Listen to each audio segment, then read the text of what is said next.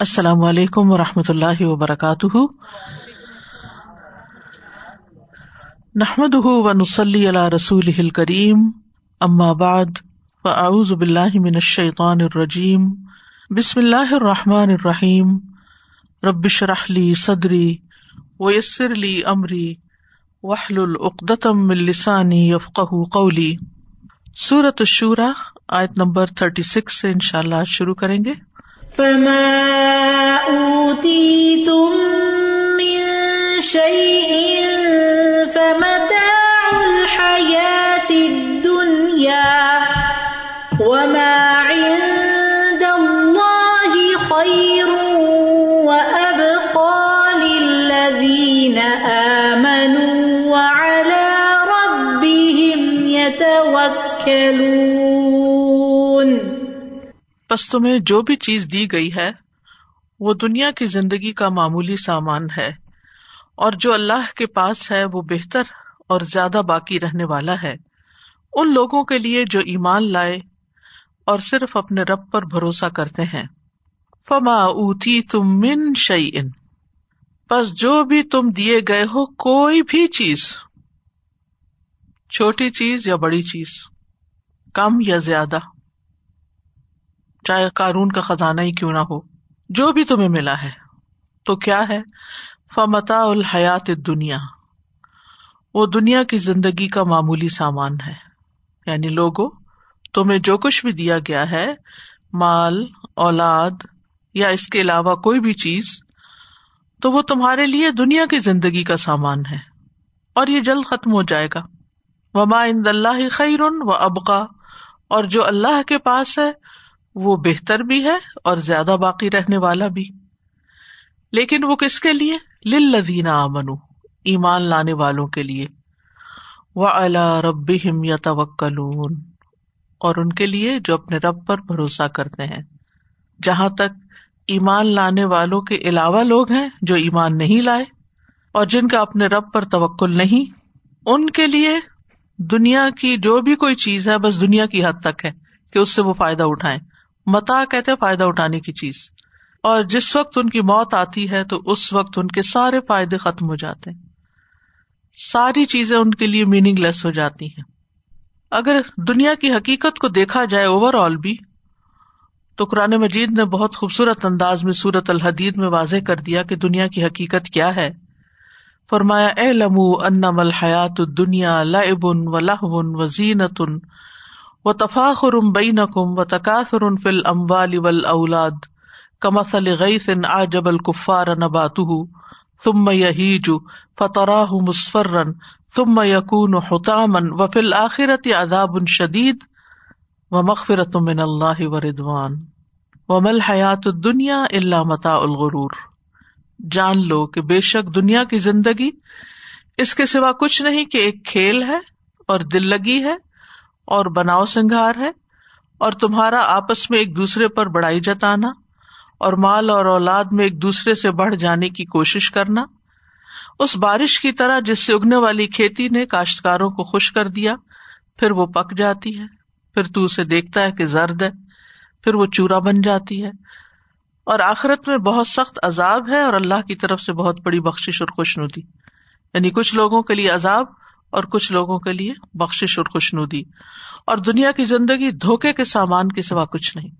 تو گویا انسان کے پاس جو کچھ ہے، وہ بس چند دن کے لیے ہے۔ اس سے وہ اپنی آخرت بنا بھی سکتا ہے اور بگاڑ بھی سکتا ہے۔ لیکن ایک مومن کا رویہ یہ ہوتا ہے کہ دنیا میں اسے جو کچھ بھی ملا، جتنا بھی ملا، چاہے مال ہے یا اولاد ہے یا کچھ اور ہے وہ ان ساری چیزوں کو اللہ کے راستے میں لگاتا ہے، اللہ کی مرضی کے مطابق استعمال کرتا ہے۔ دنیا میں بھی ان سے فائدہ اٹھاتا ہے، لیکن دنیا اس کا متمع نظر نہیں ہوتی، دنیا اس کا مقصود نہیں ہوتی، منزل نہیں ہوتی۔ وہ ان تمام چیزوں سے جو بھی اس کی ملکیت میں ہوتی ہیں، وہ اللہ کی رضا کے کام کرتا ہے۔ اللہ کی مرضی کے کاموں میں ان کو اپنا مددگار بناتا ہے۔ کیونکہ اس کا یقین ہے کہ آخرت بہتر بھی ہے اور باقی رہنے والے بھی ہے یعنی وہاں جو کچھ ملے گا، آخرت کا ثواب اور بدلا اور اجر، وہ ہمیشہ ہمیشہ کے لیے ہوگا۔ کبھی زائل نہ ہوگا، کبھی فنا نہ ہوگا۔ لیکن آخرت کی نعمتیں پانے والوں کے لیے دو صفات کا ہونا ضروری ہے۔ جن میں سے ایک ایمان ہے اور دوسرا توکل ہے۔ مطلب یہ ہے کہ خوب سوچ سمجھ کر ایمان لائے ہیں۔ اللہ تعالی پر، اس کے فرشتوں پر، اس کے رسولوں پر، اس کی کتابوں پر، اس کی تقدیر پر، جزا سزا پر، اس دن پر۔ اور اب ان کا حال کیا ہے کہ وہ اپنے ہر کام میں ہمیشہ صرف اپنے رب پر بھروسہ کرتے ہیں۔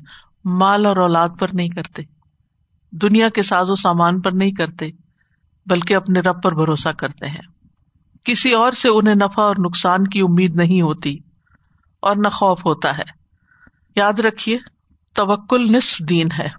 بندے کے اندر بہت سی صفات ہو سکتی ہیں، لیکن یہاں خاص طور پر آخرت کے حوالے سے توکل ہی کا ذکر کیوں کیا گیا ہے؟ کیونکہ توکل کی ہمارے دین میں بہت زیادہ اہمیت ہے۔ ہم سورت الفاتح میں پڑھتے ہیں ایا کا نا و ایا کا نسطین آدھا حصہ کیا ہو گیا؟ کہ ہم صرف تیری عبادت کرتے ہیں، کیونکہ یہ ہماری زندگی کا مقصد ہے۔ اور آدھا، و ایا کا نسطین صرف تجھ سے مدد مانگتے ہیں، تو یہ توکل اور بھروسے کی ہی دوسری شکل ہے کہ ہم تیری ہی مدد سے تجھ پر ہی بھروسہ کر کے، تجھ سے ہی توقع رکھ کے ہم ہر نیک کام کرتے ہیں، جسے ہم عبادت کہتے ہیں۔ عبادت اور توکل کا آپس میں ساتھ ہے، جیسے ایمان اور توکل یہاں ذکر کیا گیا ایا کا نابود و یا کا نسعین میں دونوں ساتھ ساتھ ہیں۔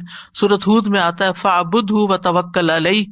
اسی کی عبادت کرو اور اس پر بھروسہ کرو۔ کیونکہ جب تک اللہ پر بھروسہ نہ ہو، عبادت کا حق ادا نہیں کیا جا سکتا۔ کیونکہ جب انسان اللہ پہ بھروسہ نہیں کرتا، تو پھر اس کے سامنے کیا ہوتا ہے؟ پھر اس کے سامنے دنیا ہی دنیا ہوتی ہے۔ وہ کبھی مال پہ بھروسہ کرتا ہے، کبھی اولاد پہ بھروسہ کرتا ہے، لوگوں پہ بھروسہ کرتا ہے، لوگوں کو خوش رکھنے کی کوشش کرتا ہے، زیادہ سے زیادہ مال جمع کرنے کی فکر کرتا ہے، جس کے نتیجے میں وہ مال اور اولاد اور ان نعمتوں میں اس طرح کھو جاتا ہے دھوکے کی زندگی میں ایسے وشد سرکل میں پڑ جاتا ہے کہ جس کی وجہ سے وہ اللہ کی عبادت کا حق ادا ہی نہیں کر سکتا۔ تو دین جو ہے وہ دو حصوں میں تقسیم کیا گیا یہاں عبادت اور استعانت۔ یعنی یا انسان عبادت کرتا ہے اور یا پھر یہ ہے کہ اپنے باقی سارے معاملات میں، عبادت میں بھی اور دیگر معاملات میں بھی اللہ کی مدد چاہتا ہے، اللہ پر بھروسہ کرتا ہے۔ تو ہم سب کے لیے یہاں ایک بہت بڑا سبق ہے، ایک تمبی ہے کہ دنیا کی نعمتیں آخرت کے مقابلے میں کچھ بھی نہیں، دنیا آخرت کے مقابلے میں بہت قلیل ہے۔ دنیا کو مومن کے لیے قید خانہ بتایا گیا ہے اور کافر کی جنت ہے۔ مورخین لکھتے ہیں کہ فت الباری کے مصنف جو ابن حجر تھے، یہ مصر میں چیف جسٹس تھے۔ تو ایک دن یہ ایک یہودی کے پاس سے گزرے جو کولو میں سے تیل نکالنے کا کام کرتا تھا۔ تو اس کے کپڑے اور برتن، ہر چیز، میلی، کچیلی اور سخت مشقت کا کام تھا وہ۔ تو ابن حجر وہاں سے گزرے اور وہ چیف جسٹس تھے اور بگی پہ سوار تھے اور ایک شان و شوکت کے ساتھ جا رہے تھے اور اس بگی کو گھوڑے اور کچر کھینچ رہے تھے تو بہت ٹھاٹ باٹ میں تھے تو یہودی نے ان کو روک لیا۔ کہنے لگا کہ تمہارا اپنے نبی کے اس فرمان کے بارے میں کیا خیال ہے کہ دنیا سجن المومن و جنت الکافر۔ دنیا مومن کا قید خانہ ہے اور کافر کی جنت۔ تو اب اس وقت آپ تو ایک طرح سے جنت میں ہیں اور میں جو ہوں اس مصیبت میں مبتلا ہوں۔ تو حافظ ابن اجا نے کہا کہ جن نعمتوں میں میں زندگی بسر کر رہا ہوں، یہ آخرت کی نعمتوں کے مقابلے میں ایک جیل کی طرح ہے یعنی جو کچھ آخرت میں ملنے والا ہے، اس کے مقابلے میں دنیا کی ہر نعمت ایک بوجھ بھی ہے۔ اگر اولاد نعمت ہے تو اولاد کی ذمہ داری کتنی بڑی ہے۔ اگر مال ایک نعمت ہے تو مال کمانے اور سنبھالنے اور اس کو خرچ کرنے کی ایک ذمہ داری کتنی بڑی ہے۔ یعنی انسان انجوائے ضرور کرتا ہے ان چیزوں کو، یا پا کے خوش بھی ہوتا ہے، لیکن وہ خوشی بہت تھوڑی ہے اس بوجھ اور فکر کے مقابلے میں جو ان چیزوں کو پا کے لاحق ہو جاتی ہے۔ اور پھر یہ مومن کی ایک اور پریشانی اور فکر کے آخرت میں اس کا حساب کتاب بھی دینا ہے تو کیا بنے گا؟ اور کہا کہ جس حال میں تم ہو، آخرت میں جو کفار کے لیے سزا ہے اس کے مقابلے میں تمہارے لیے تو یہ جنت ہے۔ چاہے جتنی بھی مشقت میں کوئی دنیا میں ہے، وہ آخرت کے عذاب کے مقابلے میں پھر بھی راحت میں ہی ہے۔ تو بہرحال اس کے ذہن میں یہ بات سما گئی اور اس کو بات سمجھ آ گئی اور ہم سب کو بھی سمجھنا چاہیے کہ دنیا فانی ہے اور آخرت باقی ہے، دنیا حقیر ہے اور آخرت خیر ہی خیر ہے۔ اس لیے کچھ بھی کریں، آخرت کو مد نظر رکھتے ہوئے کریں۔ اب یہاں پر توکل تو پہلی صفت بتائی گئی تھی ان لوگوں کی، لیکن اس کے بعد مزید بھی کچھ صفات ہیں جو آخرت کمانے والوں کی ہیں۔ آیت نمبر تھرٹی سیون میں مزید فرمایا والذين يجتنبون كبائر الإثم والفواحش وإذا ما غضبوا هم يغفرون اور وہ لوگ جو بڑے گناہوں سے اور بے حیائیوں سے بچتے ہیں اور جب بھی غصے میں ہوتے ہیں وہ معاف کر دیتے ہیں۔ جب بھی غصے میں ہوتے ہیں، وہ معاف کر دیتے ہیں۔ تو آخرت کن کے لیے بہتر ہے اور باقی رہنے والی ہے؟ جو کبیرہ گناہوں سے بچتے ہیں، جن سے اللہ نے منع کیا ہے۔ اور نافرمانیوں کی ان اقسام سے جو فحاشی اور قباحت پر مبنی ہے اور جو شخص ان کے ساتھ بدسلوکی کرتا ہے، جب اس کو ان پہ غصہ آتا ہے، تو اللہ سبحان تعالیٰ سے ثواب کی امید رکھتے ہوئے اس کو معاف کر دیتا ہے۔ اور یہ بہترین اخلاق میں سے ہے۔ تو ولدین یج تنبو نہ قبائر الاسم اجتناب۔ پہلو تئی کرتے ہیں، ایک طرف کو نکل جاتے ہیں۔ قریب بھی نہیں پھٹکتے، اور کبائر کبیرہ کی جمع ہے۔ ایسے گناہ جن پر شدید وعید بتائی گئی ہے، حد جاری کرنے کا بتایا گیا ہے۔ جن گناہوں پر اللہ سبحان تعالی ناراض ہوتا ہے۔ یعنی کبیرہ گنا وہ ہوتے ہیں جن کے کرنے والوں پر حد جاری ہوتی ہے۔ یا اللہ تعالی کی طرف سے سخت سزا بتائی گئی ہوتی ہے، جیسے نا حق قتل کرنا، سود وغیرہ، اور اسی طرح کے دیگر گناہ۔ ابن تیمیہ کہتے ہیں، ہر وہ گناہ جس کے لیے دنیا یا آخرت میں خاص سزا مقرر کی گئی، وہ کبیرہ گنا ہی ہوتا ہے۔ جیسے ذنا ہے، چوری ہے، ڈاکہ ڈالنا ہے، والدین کی نافرمانی ہے۔ اور ان کبیرہ گناہوں کی تعداد کوئی سات سو کے قریب بتائی جاتی ہے۔ اس پر کتابیں بھی لکھی گئی ہیں۔ امام زاہبی کی کتاب مشہور ہے القبائر کے نام سے۔ تو ان میں سے بھی جو زیادہ بڑے گنا ہے کبیرہ میں سے بھی جو اکبر القبائر ہے اس کے بارے میں حدیث میں آتا ہے کہ رسول اللہ صلی اللہ علیہ وسلم نے تین مرتبہ فرمایا اللہ انب اکم بے اکبر القبائر کہ کیا میں تمہیں کبائر میں سے بھی اکبر کی خبر نہ دوں؟ صحابہ نے ارض کیا اللہ کے رسول، کیوں نہیں؟ آپ نے فرمایا اللہ کے ساتھ شرک کرنا، والدین کی نافرمانی کرنا۔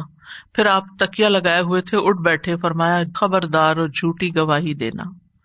پھر مسلسل اسی کی تکرار کرتے رہے، یہاں تک کہ ہم لوگ کہنے لگے، کاش آپ خاموش ہو جائیں۔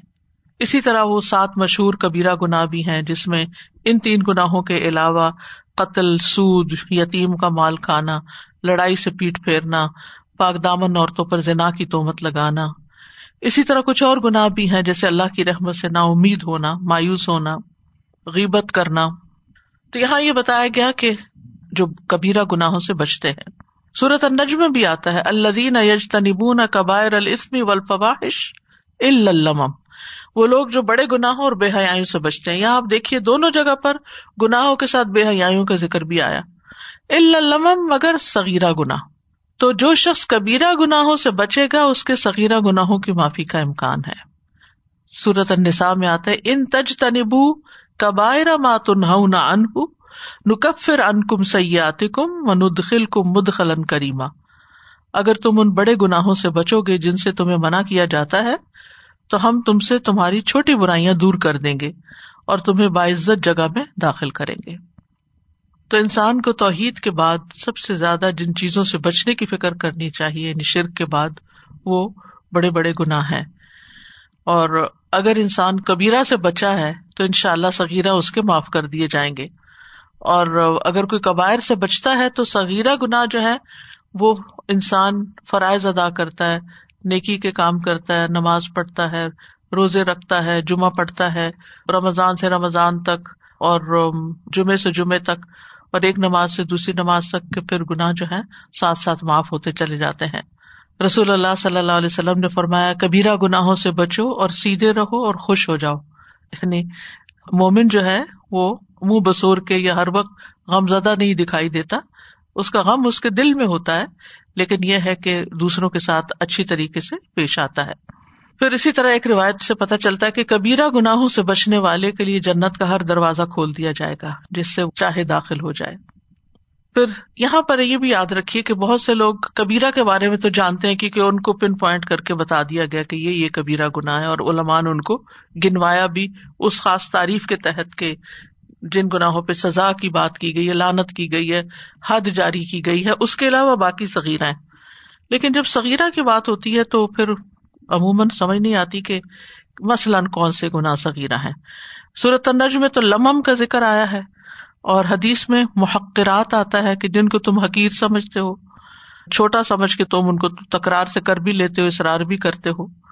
تو ابن نجار کہتے ہیں سغیرہ گناہوں سے مراد ہر ایسا قول یا فیل ہے جو کہ حرام ہے، دنیا میں اس پر حد نہیں اور آخرت میں اس پر وعید نہیں۔ یعنی ہے گناہ، لیکن اسپیسیفک وعید نہیں بتائی گئی اور حد نہیں اس پہ بتائی گئی۔ یعنی گناہ حرام حرام ہے، گناہ گناہ ہے، لیکن اس کی خاص سزا نہیں مقرر کی گئی۔ یہ بھی کہا گیا سغیرہ گنا ہر وہ گنا ہے جو کبائر سے چھوٹا ہو۔ پھر اسی طرح یہ ہے کہ اس کی مثال دی گئی، مثلاً قبلہ رخ ہو کر بول و براز کرنا۔ یعنی ہمیں منع کیا گیا نا کہ قبلے کی طرف منہ کر کے آپ ٹوائلٹ یوز نہیں کریں، لیکن اب یہاں پر بعض اوقات ایسا ہوتا ہے کہ آپ پبلک ٹوائلٹ یوز کرتے ہیں یا کسی آفس کا، تو ظاہر نان مسلم ہیں، وہ تو ٹوائلٹ بناتے وقت نقشے میں یہ خیال تھوڑی رکھتے ہیں کہ قبلے کی طرف رخ نہیں کرنا، لیکن آپ کو مجبوراً استعمال کرنا پڑتا ہے۔ اب آپ نے نافرمانی تو ایک کی ہی۔ تو اس پر ایک تو مجبوری ہے، لیکن دوسرا یہ ہے کہ آپ توبہ استغفار کرتے ہیں یا اور نیکیاں کرتے ہیں تو ان کی وجہ سے یہ ساتھ ساتھ مٹتے چلے جاتے ہیں۔ اسی طرح ایسے شخص کا امامت کروانا جسے لوگ ناپسند کرتے ہوں۔ مسلمان بھائی کا اپنے مسلمان بھائی کے نکاح کے پیغام پر پیغام بھیجنا، یہ منع کیا گیا نا اس سے۔ لیکن اگر کوئی ایسا کرتا ہے تو اس کی حد نہیں بتائے گی کہ اس کو یہ مار پڑے گی یا کوئی سزا دی جائے گی۔ اسی طرح جھگڑے کرنا، لڑائی جھگڑا کرنا دوسروں سے۔ دوسروں کو برا بلا کہنا، اسی طرح بغیر شرعی ضرورت کے کتا پالنا، پھر اسی طرح غیر محرم کے ساتھ تنہائی میں بیٹھنا، پھر اسی طرح بغیر ازر کے ایک مسلمان کے ساتھ تین دن سے زیادہ لا تعلقی کرنا، اور پھر تعصب سے کام لینا، باعث ہونا یعنی کسی کے بارے میں خام خواہ اپنے دل میں ضد پال لینا، راز افشا کرنا، پھر اسی طرح کچھ ایسے بھی امور ہیں کہ جو سغیرہ کو کبیرہ بنا دیتے ہیں، جیسے سغیرہ پر اصرار، بار بار کرتے چلے جانا اور شرمندہ ہی نہ ہونا۔ دوسرا یہ کہ سغیرہ گناہ کو حقیر سمجھنا۔ تیسرا یہ کہ سغیرہ گناہوں کو کھلم کھلا اور فخر سے کرنا۔ اتنی چھوٹی سی بات ہے، اس سے کیا فرق پڑتا ہے؟ کچھ نہیں ہوتا، کر لو کر لو۔ تو جب سغیرہ گناہوں کے اوپر انسان اڑ جاتا ہے اور کرتا ہی چلا جاتا ہے اور اس پر کوئی کراہت ہی محسوس نہیں کرتا تو وہ کبیرہ بن جاتے ہیں۔ پھر فواہش کا ذکر آیا۔ فواہش فواہشہ کی جمع ہے اور یہ بھی کبیرہ گناہوں کے مجموعے میں سے ہے۔ لیکن اللہ تعالیٰ نے اہتمام کے ساتھ الگ طور پر اس کا ذکر کیا۔ عام طور پر فحش کا لفظ زنا کے لیے استعمال ہوتا ہے۔ لیکن یہ ہے کہ عمومی طور پر پھر فحشا سے مراد وہ برائیاں ہیں جو شہوت اور خواہشات نفس کی راہ سے ابھرتی ہیں۔ یعنی ہر وہ کام جو انسان کی قوت شہوانیہ سے تعلق رکھتا ہے، جیسے جنسی چھیڑ چھاڑ، پھر اسی طرح زنا لواتت مشتنی عورتوں کی عورتوں سے ہم بستری، جانوروں سے بدفیلی، یہ سب حرام کام ہے اور بدترین جرم ہے اور ان کو خواہشہ مبینہ کہا گیا ہے۔ پھر اسی طرح وہ باتیں جو زنا سے قریب لے جانے والی ہیں، وہ چیزیں جو زنا سے قریب لے جانے والی ہیں، جیسے بد نظری غیر محرم کی طرف دیکھنا، عورتوں کا اپنی زینت اور حسن کی کھلے عام نمائش کرنا، ایسا لباس پہننا جو ساتر نہ ہو۔ ایسی چیزیں پڑھنا اور ایسی چیزیں دیکھنا کہ جس سے انسان کی شہبت ابھرتی ہو۔ لیکن سر فہرست جو ہے وہ زنا اور لباطت ہے، عمل قوم لوت ہے۔ قرآن مجید میں آتا ولا تقرب الزنا ان نہ فاحشتن زنا کے لیے لفظ فاحشہ استعمال کیا گیا وسا اسبیلا یہ صورت الاسرا کی آیت ہے۔ پھر عمل قوم لوت کے بارے میں آتا ہے اتون الفاحشتا تو وہاں بھی فاحشہ کا لفظ استعمال کیا گیا۔ اسی طرح محرم سے نکاح جو ہے وہ فحش کام ہے۔ صورت نساء میں آتا ہے نا ولاطن کی ہوں ماں نہ کہا آبا کم آبا کم من نسا اللہ ما قد سلف۔ ان کا نفا شتن و مکتم وسا سبیلا پھر اسی طرح یہ ہے کہ کچھ قریبی رشتوں کے ساتھ جیسے انسسٹ ہے یا اور اسی طرح کے جو افعال ہیں، یہ چیزیں بھی فواہشہ میں آتی ہیں۔ تو آیت کے اس حصے سے کیا پتہ چلتا ہے، جو گنا جتنا سنگین ہوتا ہے، وہ اتنا ہی بڑا ہو جاتا ہے۔ اور دوسرا یہ کہ سغیرہ گناہوں کو معمولی نہیں سمجھنا چاہیے، کیونکہ وہ جمع ہو کے کبیرہ بن جاتے ہیں۔ تو ولدین یجتنبون کبا ارل اسمی ول فواہش و ادام غزب ہم یغفرون اور جب وہ غزب ناک ہوتے ہیں، غصہ آ جائے تو درگزر کر جاتے ہیں۔ غزب غصے کے لیے آتا ہے، آگ کی وہ چنگاری ہے غزب جو شیطان دل میں ڈال دیتا ہے۔ اور غصہ آنے پر درگزر کرنے کی بات ہوئی یہاں۔ وہ ازا ما غدب ہم یکفرون یعنی وہ اپنے نفس پر قابو پا لیتے ہیں، درگزر کرتے ہیں۔ غفرا کا مطلب یہ ہوتا ہے ڈھانپ دینا۔ یعنی وہ دوسرے کی جو بدسلوکی ہوتی ہے یا اس کی جو برائی بد اخلاقی ہوتی ہے، اس کے اوپر کوئی ایکشن نہیں لیتے، آگے ذکر نہیں کرتے، فرسٹریشن کا شکار نہیں ہوتے، بلکہ اس کو پی جاتے ہیں۔ ولکا زمین الغیز حقیقت یہ کہ یہ اتنا آسان کام تو نہیں، لیکن ناممکن بھی نہیں، کیونکہ قرآن نے اہل ایمان کی صفت بتا دی کہ وہ ایسا کرتے ہیں۔ وہ غدب فرون وہ بخش دیتے ہیں، معاف کر دیتے ہیں، جانے دیتے ہیں۔ ایسا ہوتا ہے یعنی۔ تو اس کا مطلب ایسا کیا جا سکتا ہے۔ یہ کب ہوتا ہے؟ جب انسان کے اندر حقیقی ایمان ہوتا ہے۔ جب ایمان آتا ہے نا، وہ دل میں وسط پیدا کر دیتا ہے۔ تو بڑی بڑی باتیں اس میں جا کے سما جاتی ہیں۔ اور انسان ان کو پی جاتا ہے اور دوسروں پہ ظاہر بھی نہیں ہونے دیتا۔ تو حقیقی ایمان سے ہی انسان جذبات کنٹرول کر سکتا ہے، چاہے کسی بھی قسم کے جذبات ہوں۔ غصہ جو ہے یہ انسان کے اندر ایک فطری طور پر ایک جذبہ رکھ دیا گیا ہے اور اس کا بھی کوئی مقصد ہے کہ انسان کے اندر غلط چیزوں کے اوپر برائی محسوس کرنے کی ایک شدت پیدا ہو۔ بہرحال صحیح جگہ پر غصہ کرنا اور حدود کے اندر غصہ کرنا اس میں کوئی بات نہیں ہے، لیکن حد سے بڑھ جانا اور ظلم کی راہ اختیار کر لینا اور انتہائی بد اخلاقی کا ثبوت دینا، اس کی گنجائش نہیں۔ کیونکہ اللہ سبحان تعالیٰ ان لوگوں سے محبت کرتا ہے جو اپنا غصہ پی جاتے ہیں۔ ولکا زمین الغیز ولافین اناس و اللہ حب المحسنین اور نبی صلی اللہ علیہ وسلم کی وسیعت بھی ہے، ایک شخص نے آپ سے کئی مرتبہ پوچھا کہ کوئی ایسی نصیحت کر دیجیے جو مجھے فائدہ دے اور مختصر ہو، میں یاد رکھ سکوں۔ تو آپ نے اس کو فرمایا، لا تغضب، غصہ نہ کرو غزب ناک نہ ہو۔ ویسے بھی دیکھا جائے تو غصہ صرف ایک برائی نہیں، بلکہ اس سے بہت سی برائیاں پھوٹتی بھی ہیں ہر شر کو جمع کرنے والا ہے۔ اور اصل پہلوان وہ ہے جو غصے میں اپنے آپ پر قابو پا جائے۔ اور جو غصہ روک لیتا ہے، اللہ تعالیٰ اس کی خامیوں پہ پردہ ڈال دیتا ہے۔ من کف غزب ستر اللہ عورت پھر اسی طرح یہ کہ دشمن بھی دوست بن جاتے ہیں۔ ادفا بلتی ہی احسن۔ فعد الدی بین کا و بین اداوت ان کا ان ولی حمیم آپ دوسروں کو معاف کریں گے تو لیٹر آن لانگ ٹرم فائدہ آپ ہی کو ہوگا۔ دنیا میں بھی ایسے انسان کے بہت دوست، بہت چاہنے والے، بہت محبت کرنے والے، کیونکہ وہ محسن ہوتا ہے، دوسروں پہ احسان کرتا ہے۔ اور قیامت کے دن بھی بہترین نظر ہوگا۔ رسول اللہ صلی اللہ علیہ وسلم نے فرمایا، جو آدمی اپنے غصے کو نافذ کرنے کے باوجود پی گیا، اللہ کے آمد کے دن اس کے دل کو امیدوں سے بھر دے گا۔ ایک شخص کو آپ صلی اللہ علیہ وسلم نے فرمایا، غصہ نہ کرو، تمہارے لیے جنت ہے۔ تو جنت میں داخلے کا ذریعہ ہے۔ بہرحال غصے کی اقسام، جیسے کہ پہلے میں نے کہا، ایک غصہ وہ ہے کہ جو کرنا ہی چاہیے، اور وہ ہے غلط بات پر، لیکن حدود کے اندر۔ دوسرا ہے مباح، اور تیسرا ہے مضموم۔ تو یہاں مضموم غصے سے روکا جا رہا ہے۔ تو جو محمود غصہ ہے، جو لازم ہے کرنا وہ اللہ کی خاطر غصہ کرنا ہے۔ جہاں اللہ کی حدیں ٹوٹ رہی ہوں، جہاں اللہ کی نافرمانیاں کی جا رہی ہوں، جہاں منقرات ہو رہے ہوں۔ حضرت عائشہ کہتی ہیں کہ رسول اللہ صلی اللہ علیہ وسلم سے جو بھی بد سلوکی کی جاتی، آپ نے اپنے ذاتی معاملے میں کبھی اس کا بدلا نہیں لیا۔ لیکن جب اللہ کی قائم کردہ حدود کو پامال کیا جاتا، تو پھر آپ اللہ کے لیے بدلا لیتے تھے۔ شریعت کی خلاف ورزی پر آپ ناراض ہوتے تھے۔ پھر اسی طرح ایک موقع پر ایک شخص نے مسجد میں تھوک دیا، قبلہ رخ۔ تو آپ صلی اللہ علیہ وسلم اتنا ناراض ہوئے کہ آپ کا چہرہ سرخ ہو گیا۔ تو ایک انصاری خاتون کھڑی اور اس نے اس کو صاف کر کے وہاں خوشبو لگا دی۔ آپ نے فرمایا، یہ کتنا عمدہ کام ہے۔ پھر دوسرا یہ ہے کہ مباح غصہ مطلب ایسا غصہ کہ جو حد کے اندر ہو اور وہ بھی کسی جائز کام پر ہی ہو۔ یعنی براہ راست اللہ کی نافرمانی تو نہ ہو لیکن یہ ہے کہ کوئی ذاتی وجہ بھی ہو سکتی ہے لیکن ایک حد کے اندر۔ برائی کا بدلہ ویسی ہی برائی ہے جسے ہم پیچھے پڑ چکے اور تیسرا ہے مضموم غصہ، جس کی یہاں پر بات ہو چکی ہے کہ کسی سے انتقام لینے کے لیے اور پھر حد سے بڑا ہوا۔ تو غصہ جو ہے وہ سب سے پہلی بات تو یہ کہ اس کو پی جانا چاہیے۔ اور پینے کے لیے کیا کرے انسان؟ اللہ کی پناہ طلب کرے، اللہ سے مدد مانگے۔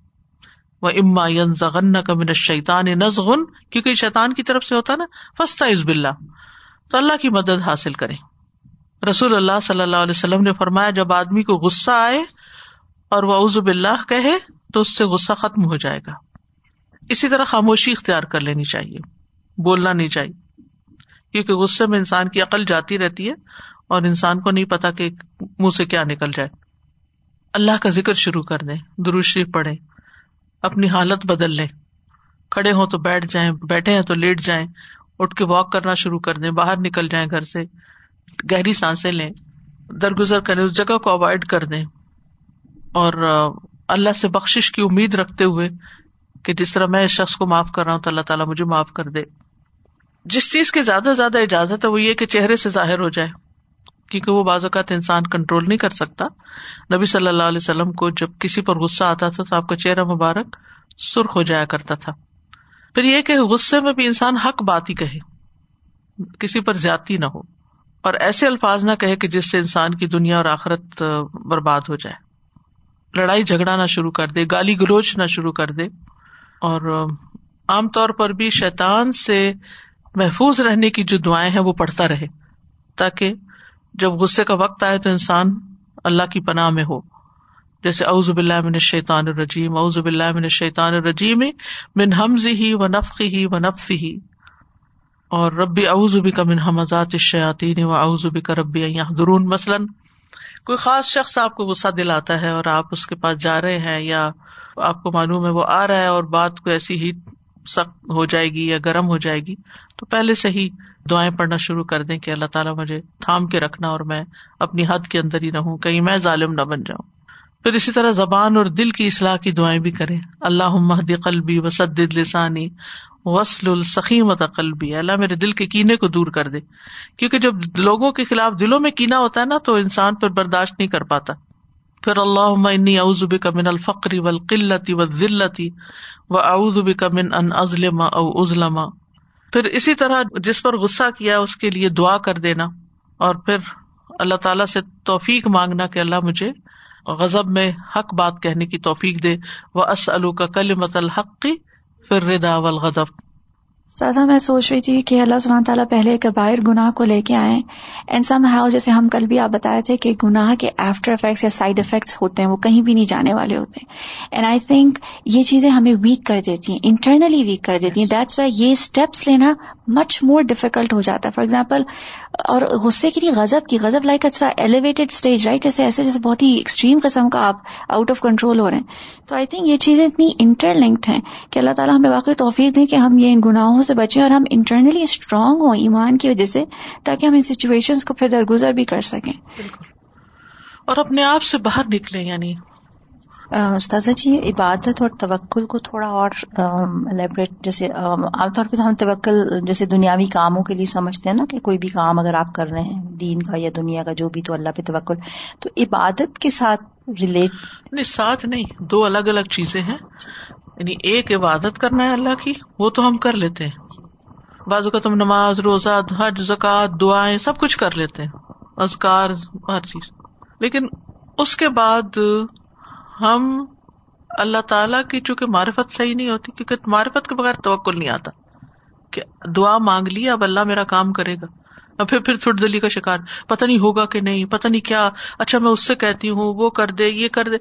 یعنی ایک عجب بے چینی کا شکار انسان ہوتا ہے، تو وہ نہیں ہو سر جی مجھے یاد آ رہا تھا فک القلوب میں ہم نے ایک مرتبہ پڑھا تھا غصے کے حوالے سے کہ غصہ جو ہے، وہ ایک انرجی ہوتی ہے، ایک طاقت ہوتی ہے جو انسان کے اندر رکھی گئی ہے۔ اور وہ پازیٹیولی اور نیگیٹولی استعمال انسان کیسے کرے، وہ پھر انسان کو اس کی حکمت بھی دی گئی ہے۔ تو اس کو پازیٹیولی چینلائز کرنا اتنا ضروری ہوتا ہے کہ پھر اس سے بڑے پروڈکٹیو نتائج نکلتے ہیں۔ جیسے اگر انسان کو کسی بات پہ بہت زیادہ غصہ آ رہا ہے، وہ کھلے عام جیسے ابھی آپ نے بھی کہا کہ منکرات جہاں ہو رہی ہوں، وہاں پہ اگر انسان غصہ نہ کرے اور اس کا پازیٹیولی جواب نہ دے، تو پھر وہ کیا ہوتا ہے کہ لوگ اس کے لیے پھر یا تو نیگیٹو چیزیں سامنے آ جاتی ہیں، یا پھر یہ کہ لوگ بالکل ہی اس کو، اس کے یوز ٹو ہو جاتے ہیں اور کہتے ہیں کہ ٹھیک ہے اٹس نارم وہ نارم بن جاتی ہے پھر۔